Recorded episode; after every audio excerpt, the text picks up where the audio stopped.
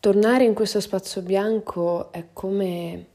essere partita per un viaggio, aver raccolto, aver vissuto o vissuto male, che è comunque sempre parte del nostro vivere, e poi essere tornati e, e prendere in mano una penna, aprire il proprio taccuino, trovarsi di fronte al foglio bianco e incominciare a trascrivere. Devo dire che quest'estate eh, non è ancora al suo termine, certamente, siamo in agosto, ma ehm, posso già cercare in qualche modo di tirare alcune somme. Eh, d'estate è vero, è, è, un po' la stagione in cui succedono le cose, succedono cose, mi piace dire così. Eh, solitamente si vive molto, si vive tutta quella vita che d'inverno è tenuta al caldo, è tenuta al riparo, nascosta, non si vede. E si scioglie con la neve, con gli inizi de, del nuovo sole e si, si fanno tutte quelle cose che io metterei sotto la parola pazzi, pazzie che sono le follie più belle della vita, quelle che poi ci restano addosso e ci, ci permettono di continuare a camminare quando, quando camminare diventa poi difficile. In quest'estate, come dicevo, eh, ho imparato un sacco di cose eh, e la cosa che fa sorridere, che mi fa sorridere, è che Um, le ho imparate, le ho viste, le ho elaborate stando ferma, senza necessità di fare cose. In questo caso e in questo uh, mio angolo estivo sono stata molto ferma e, e, fermo però non è stato il pensiero, le, diciamo, le, i ragionamenti che ne sono scaturiti, ho guardato, ho osservato molto dote che deve essere per forza intrinseca su chi poi vuole cercare, almeno tentare di raccontare eh, la vita che vive o che vede, che ruba, che insegue con lo sguardo, con le orecchie. Insomma, avere un'attenzione sempre, sempre molto alta e questo eh, però non è una cosa che si può imparare, eh, non ci si può eh, aspettare che ci venga insegnata, è una cosa che deve essere parte di noi, è un po' come il cantante vuole cantare, ma perché deve cantare, deve sputare fuori quelle note, altrimenti mi resterebbero in gola e gli farebbero male, lo farebbero poi parlare sbiascicando probabilmente.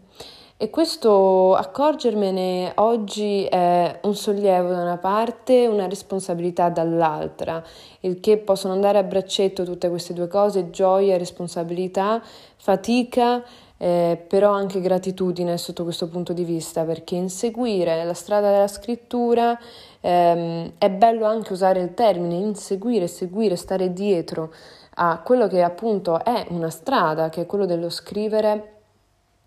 è, è bello, è bello accorgersi della responsabilità che questa, eh, che, che avviarsi, che camminare su questo sentiero ha, porta. E, credo di essere cresciuta molto, io non sono, mi sento in quella striscia di terra, in quel confine mh, molto sottile che è tra l'essere piccoli e, e diventare grandi. Io mi sento quasi diciassettenne, riconosco questo eh, numero perché mh, se penso a, a, questo confine, penso a un adolescente, penso che eh, si inizia a crescere, eh, intravedi il barlume di quello che può essere la tua vita da adulto, però sei ancora incastonato, un po' incagliato nel, nei tuoi abiti da infante, da bambino, quando bambino più non sei. E quindi sotto questo si può racchiudere tutto su questo termine, su questa frase che è sentirsi né carne né pesce. Io di anni ne ho 23 ma il dato anagrafico poco importa perché quello che è importante, anche questo sono arrivato a capirlo, a elaborarlo e a fare mio questo pensiero, il dato anagrafico non sempre collima, non sempre va di pari passo all'età che mh, l'anima, all'età che l'intellettualità ha e noi possediamo. Io mi sono sempre sentita una bambina molto vecchia un'anziana. Credo che lo sguardo lo, lo denunci, che lo sguardo lo, uh, lo espliciti, eh, che è quello sguardo che però eh, sempre meno persone mm, riescono a vedere eh, perché non riescono, perché impossibilitati a sostenere in un'epoca in cui vediamo, in cui usiamo molto gli occhi per vedere ma non osservare. Eh, ci passano così tante immagini che siamo sempre mitragliati da, eh, da fogli visivi, ma non guardiamo, non siamo più abituati a guardare. Quello che forse non ci si accorge è che manca lo sguardo e lo sguardo parla, è uno sguardo, ognuno ha dentro di sé una parola. Eh, c'è chi ha anche delle frasi e chi ha racconti interi, chi ha libri dentro agli occhi. E, e tutto questo non servono poi parole, non serve poi esplicitarlo con la voce, ma basta limitarsi a guardare, ma farlo veramente. Forse per la prima volta eh, una persona. Mi piace molto il termine non detto, perché effettivamente sempre nell'epoca in cui si dice tutto, si dice troppo, siamo anche, diciamo, mm, catapultati in un'ottica in cui bisogna raccontarsi, bisogna raccontare, bisogna dire. E il non detto non trova posto. E forse, insomma, è anche la sua unicità, no? È anche il suo eh, luogo di comfort. Il non detto deve trovarsi a al non suo agio, deve trovarsi a disagio perché deve essere una nota stonata che però è quella giusta. E, mm, mi piace non detto perché eh, va, diciamo, da, ad integrare il pensiero sullo sguardo. Um, lo sguardo è parlante ma non ha parola perché non dobbiamo caricare di altre informazioni ciò che informazione già è, già nasce. E mi sono accorta che, come dicevo, sono cresciuta molto e, e oggi posso veramente dire con già rammarico di um, aver so, sopra, cioè proprio oltrepassato quel confine, di non essere più in quella striscia dove non sei né carne né pesce, ma sono entrata in una fase che è la fase probabilmente più difficile, più dura della vita di ogni persona che è quella de, dell'avviamento alla vera e propria crescita, a, a capire chi si è e a farsi e porsi continue domande su, domande su chi sarò, su chi, su chi saremo, su cosa sarà. Cosa sarà? Lucio Dalla, una canzone meravigliosa dove le parole uh, non sono mai uh, dette in un modo sbagliato, sono tutte accuratamente scelte e per immagini mi fanno subito pensare alla frase ehm, anche morire a vent'anni, anche se ne vivi, insomma, vivi fino a cento. Questo è un po', eh, descrive molto quello che voglio cercare di farvi passare, cioè essere, eh, morire a vent'anni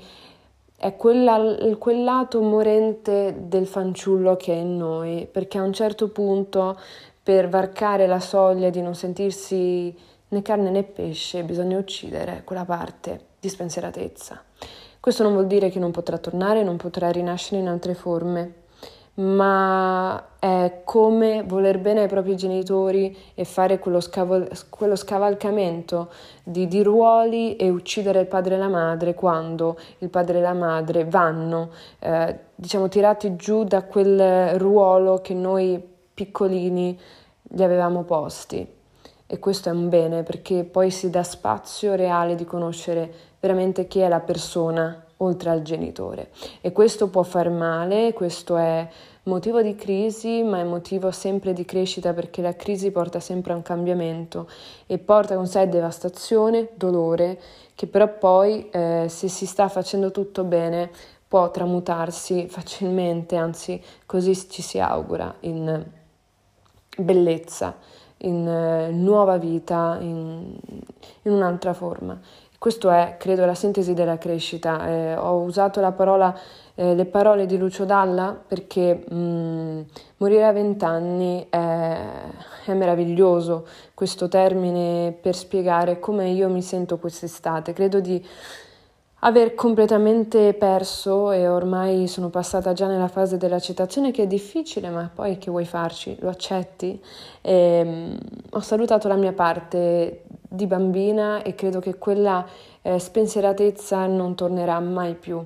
E oggi lo vivo con un po' di dolore, ma sono felice di essere consapevole e di sapere e di avere la speranza che eh, tutto rinascerà in forma diversa, in una forma più adulta, più consapevole, imparando anche dagli errori commessi. Eh, questo non vuol dire che non si sbaglierà, perché l'errore fa parte dell'umano, fa parte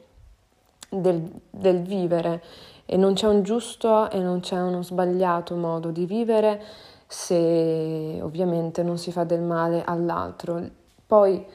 la lezione che io ho appreso in quest'estate, stiracchiata, dolorosa, faticosa, ma piena in questo senso qui, nonostante la sua fermezza di poco movimento, ma molto movimento di, di pensiero, è che essere, um, uh, essere così... Uh, così coscienti delle cose non sempre un male eh, e, e la riflessione è che ognuno di noi deve trovare il proprio modo di eh, stare, di stare. Questo è un termine bellissimo, stare, le parole sono importanti, stare, stare al mondo, esserci. Eh, può essere difficile perché io credo che sorvolata la soglia del, dell'infantilismo e della spensieratezza più pura, che è quella che una volta persa non può tornare perché è una fase che oltrepassata non ci si può rituffare indietro, come eh, le vecchie stagioni, le passate stagioni non si possono eh, tirare a sé, non si possono forzare a presente, rimangono lì. Eh, questo non vuol dire che non eh, si avrà ricordo o malinconia, però bisogna capire che Ogni persona ha il suo modo, deve trovare il suo modo e la sua serenità. E non c'è, ripeto, un, uno sbagliare, non c'è un modo sbagliato di stare al mondo se non si sconfina appunto nel, nel, nel, nel, nuocere a qualcun altro, nella libertà di qualcun altro. E non bisogna forzarsi a fare cose perché si pensa siano giuste, perché si pensa che magari sia più in linea con l'età, con le cose che a questa età si dovrebbero fare. Se una persona si sente vecchia dentro d'animo, che non è una cosa cattiva, è una cosa secondo me molto bella, se, se, la, sa, se la si vive bene, se la si sa abitare in maniera confortevole, con, con consapevolezza, e anche gratitudine in questo senso, allora è una cosa molto buona eh, essere, sentirsi anziani, eh, vivere in un corpo di giovane può avere i suoi vantaggi, ci si sente certo un po' fuori luogo, un po', un po fuori posto, un, come un po' il non detto, no? che non si trova a suo agio nel, in una società dove dice tutto però non è vero, non è sempre vero che tutte queste contraddizioni siano cattive, anzi credo che sia molto bello. E queste sono le lezioni, diciamo, che quest'estate mi ha portato. Eh, ho ripreso in mano la scrittura in una forma che non avevo mai affrontato realmente, che secondo me è la sintesi più pura dello scrittore e dello scrivere, cioè carta e penna, solo questo. Ho scritto in questo taccuino una frase che mi è cara perché l'ho scritta nel mentre che la facevo e che sorridevo perché la stavo facendo e questo è meraviglioso, sorridere di questi momenti e ricordarseli, tenerseli con sé. Eh, sto facendo una cosa naturalissima e bellissima, sto semplicemente scrivendo e questo mi fa capire che mm, ognuno di noi ha il proprio uh, modo di salvarsi, perché ognuno di noi si deve salvare da una vita che non ci è stata data eh, già fatta, già costruita, ma è tutta da costruire, è tutta da progettualizzare ogni dettaglio, è tutta da scoprire e, e capire come affrontarla, con quali mezzi, stare a galla, che non vuol dire sopravvivere, ma stare nella superficie senza farsi inghiottire o diciamo annegare perché non si sa nuotare, allora è molto buono. Credo che la scrittura eh, possa essere, non dico solo un'ancora di salvezza perché così sembra estremo nella negatività e non è questo che deve essere, deve essere una cosa dolce, una cosa bella, una cosa rassicurante, una protezione, una casa. E, e questo per me vorrei che lo fosse e, e scrivere su un taccuino è il miglior modo di non perdersi gli attimi abituarsi di nuovo alla noia, abituarsi che il mondo non è un videogioco, anche se ci appare così, ci appare perché siamo ehm, dentro a una virtualità che ci discosta sempre più dalla realtà delle cose. La realtà delle cose ci appaiono brutte, spesso per quello ci stanno abituando a nasconderci, ad evadere eh, continuamente tra il social, tra i video, tra eh, tutte cose che, che, hanno uno schermo, che, che non ci fanno guardare intorno e per alla fine intrattenerci, quindi di sottrarci così alla noia. Ma la noia è importante perché dalla noia nascono le cose, dalla noia nascono i pensieri, dalla noia nasce anche un sentimento di eh, estraniamento, di isolazione che porta però poi a trovare un modo di superarla e quindi di inclusione, quindi di avere il desiderio di trovare le persone, desiderio di fare cose e questo è molto importante, quindi poi voglio anche dire, sempre in questo spazio bianco, non scrivendo con la penna, ma con le mie corde, facendo vibrare le corde vocali attraverso la mia voce, che scalfisce il buio e per questo è una pagina bianca, perché si sente anche nel buio, la voce è riconoscibile anche a luci spente